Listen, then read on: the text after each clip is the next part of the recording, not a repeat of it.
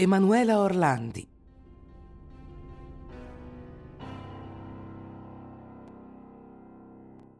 Sul caso Orlandi lavorano tutti i servizi dello Stato italiano, i carabinieri, la polizia, il SISDE, il SISMI e la Digos.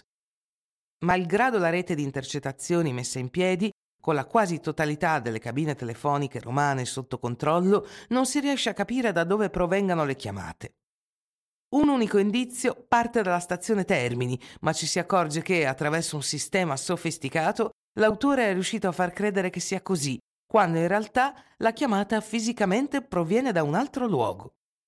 Questo sistema di depistaggio è in dotazione o ai servizi segreti o in mano alla criminalità organizzata. Il 6 luglio 1983 in un cestino della spazzatura viene ritrovata la fotocopia della tessera della scuola di musica di Emanuela e di una ricevuta di pagamento.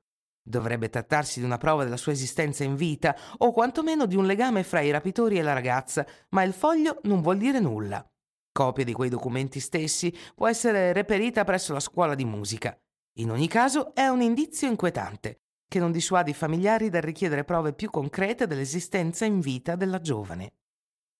A questo marasma di informazioni si aggiunge una lunga lista di organizzazioni terroristiche più o meno credibili che rivendicano l'atto per i motivi più disparati. Fra queste spicca il Fronte Anticristiano di Liberazione Turkish, che fornisce un'altra pista, collegando la sparizione di Manuela Orlandi alla scomparsa di un'altra ragazza, avvenuta un mese e mezzo prima, Mirella Gregori. Secondo il volantino, entrambe sarebbero state rapite per far pressioni e ottenere la liberazione di Agca. Anche questa sparizione è misteriosa, in quanto un pomeriggio Mirella, ricevuta una telefonata da un certo Alessandro, sarebbe uscita per andare a Villa Torlonia. La famiglia, preoccupata per il ritardo, si reca sul posto con la polizia, ma le ricerche sono senza esito. In seguito una sua amica, Sonia, dice di averla incontrata per strada. Mirella le avrebbe detto che stava andando a suonare la chitarra. Mirella non suonava la chitarra. Un'altra telefonata dell'americano annuncia in riferimento allo scambio con H che Emanuela è stata rapita perché nessun risultato è stato ottenuto col sequestro di Mirella, di cui si dice si deve solo aspettare il ritrovamento del corpo. Il 20 luglio scade anche l'ultimatum per l'accettazione dello scambio con Acta e, come per incanto, dopo il tempo massimo, l'americano sparisce di scena. Il 28 agosto del 1983, durante l'Angelus, il Papa si esprime nuovamente sul caso, stavolta citando anche Mirella Gregori. Un mese più tardi la famiglia Orlandi riceve una lettera anonima con la richiesta di rivolgersi all'allora Presidente della Repubblica Sandro Pertini per ottenere un'intercessione, ancora una volta a favore della liberazione del terrorista turco. Pertini li riceve, ma le cose non avanzano. Nel 1993, nel tentativo di tirare uno dei mille fili della matassa che davano Emanuela rinchiusa in diverse istituzioni religiose in giro per l'Europa, Pietro e la madre Maria, dopo aver ricevuto una foto convincente, si recano in un convento in Lussemburgo, convinti che si tratti della volta buona. Al riconoscimento della ragazza segnalata procede la madre, che, sconvolta, non ha nemmeno bisogno di annunciare il nuovo fallimento a Pietro. Il suo volto parla per lei. In tutto questo turbine, il 19 dicembre 1997 viene disposta l'archiviazione. La pista internazionale non ha prodotto risultati degni di nota. E per forza, ci viene da dire. Un evento storico rivelerà un aspetto tragicomico della vicenda. Nell'89, alla caduta del muro di Berlino, segue l'apertura degli archivi della Stasi, i servizi segreti della Germania dell'Est. Grazie alla testimonianza dell'ex responsabile dei servizi di disinformazione Gunther Bohonsack, salta fuori che, essendo Papa Wojtyla il bersaglio principale del blocco comunista, L'intera operazione Turkish, il sedicente gruppo estremista anticristiano, era una vera e propria montatura per addossare la responsabilità di un eventuale omicidio del Papa ai turchi.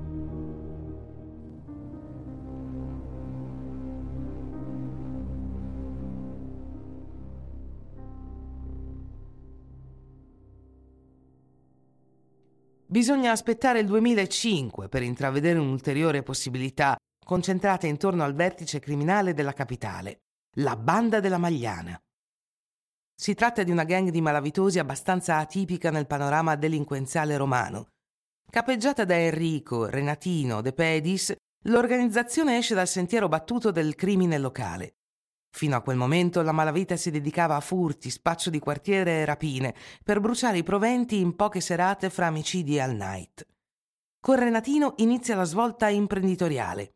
Traffico internazionale di stupefacenti, riciclaggio, gioco d'azzardo clandestino e sequestro di persona. Si innestano anche legami con la criminalità mafiosa, dando alla banda un raggio d'azione ed influenza molto più esteso. L'11 luglio 2005, durante la trasmissione RAI Chi l'ha visto, nata per la segnalazione di persone scomparse in circostanze del quotidiano, per poi aprirsi anche a inchieste di più ampio respiro, arriva una telefonata anonima. Lo sconosciuto consiglia di interessarsi alla tomba del De Pedi stesso, morto nel 1990, e a un certo favore che il Renatino ha fatto al cardinal Poletti, presidente della CEI, Conferenza Episcopale Italiana. De Pedis, infatti, è sepolto nella chiesa di Sant'Apollinare, a Roma, per inciso attaccata alla scuola di musica, luogo dove è stata avvistata per l'ultima volta Emanuela Orlandi. Ma cos'ha di speciale la tomba di De Pedis? Il gangster ha voluto quella che si chiama una sepoltura ecclesiastica, all'interno cioè di una chiesa e non di un cimitero. Per far ciò bisogna ottenere una dispensa basata sulla dimostrazione di una vita irreprensibile e del compimento di atti di generosità. Detta così sembra alla portata di molti, in realtà è un procedimento inaccessibile ai comuni mortali e, per giunta, la carriera di De Pedis è quanto di più distante dai requisiti, anche se morto incensurato. Ma allora perché il cardinal Poletti avrebbe elargito un privilegio proprio a lui? Il sostituto procuratore Giancarlo Capaldo, incaricato delle indagini dal 2008 al 2015, si orienta verso il misterioso favore di De Pedis al cardinal Poletti, insinuato dalla chiamata anonima in televisione.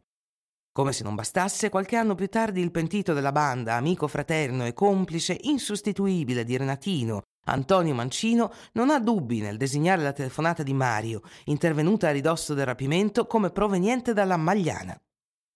Si cerca perciò di incrociare i fatti. Attribuire il rapimento alla banda della Magliana è un'ipotesi percorribile, in quanto la banda non è estranea al tipo di reato. Quale sarebbe però il collegamento con il Vaticano? Il giornalista del Corriere della Sera Andrea Purgatori, che all'epoca segue il caso, racconta che una delle proprie fonti gli ha fornito la seguente versione. All'epoca dei fatti, a capo dello IOR, Istituto Opere Religiose, ossia la Banca del Vaticano, c'è il cardinale Paul Marcinkus. A Marcinkus si attribuiscono operazioni finanziarie molto azzardate, fallimentari e poco attente nei confronti della provenienza dei fondi, si ipotizza il riciclaggio di denaro sporco investito, per esempio, nella Andrangheta. In una di queste operazioni l'Andrangheta avrebbe perso 130 miliardi di lire, circa 65 milioni di euro, finiti nel gorgo del fallimento del Banco Ambrosiano, provocato dalla gestione allegra di Marcinkus. Ma cosa c'entra Emanuela in tutto questo? Ecco la tesi. Emanuela è rapita e uccisa rapidamente da due balordi per motivi di poco conto. Due giorni dopo salta fuori che la cittadina del Vaticano scomparsa è proprio lei. L'Andrangheta avrebbe chiesto a De Pedis, a cui tutto è possibile in quei giorni, di ritrovare il corpo della ragazza, sottrarne gli effetti personali e usarli come metodo di riscatto per ottenere la restituzione del capitale. In linea di massima il modus operandi delle due organizzazioni è credibile. A partire dal 25 giugno 2005 però entra in gioco Sabrina Minardi, l'amante di Enrico De Pedis, che racconta invece di aver assistito a diverse fasi del rapimento e della prigionia di Emanuela Orlandi. Prima un complesso scambio di vetture termina con una ragazzina un po' stordita, caricata su una berlina targata Vaticano, con a bordo un prelato. Poi c'è la prigionia a casa sua a Torvaianica per due settimane. Qui Marcinkus, beneficiario diretto delle colossali somme in contante consegnateli periodicamente da De Pedis, si sarebbe recato diverse volte e avrebbe avuto numerosi rapporti sessuali con Emanuela. Il che contrasta con la tesi precedente in due punti. Nessun omicidio nell'immediatezza del rapimento e De Pedis sarebbe entrato in possesso dell'ostaggio fin da subito. Anzi, l'avrebbe rapita proprio lui, anzi sarebbe proprio lui il signore distinto che le propone il volantinaggio. In seguito la Minardi parla di un tragitto in auto, sempre dalle parti di Tor Vaianica, effettuato qualche tempo dopo assieme al De Pedis, in direzione di una discarica. Qui avrebbero smistato dei sacchi della spazzatura finiti in una betoniera in funzione. La cancellazione delle prove? A sostegno di quanto dice la Minardi, ci sarebbe il suo riconoscimento di alcuni personaggi, risultanti dagli identikit degli individui visti per l'ultima volta con Emanuela. A smontare invece le sue dichiarazioni sono le testimonianze di alcune delle persone chiamate da lei in causa. Bisogna sottolineare però che quanto riferito dalla Minardi alle autorità finisce subito sui giornali, dando così il tempo ai sospettati di preparare la controoffensiva. La Minardi torna sui suoi passi e aggiunge confusione alla confusione, mescolando nomi e avvenimenti in date oggettivamente incompatibili.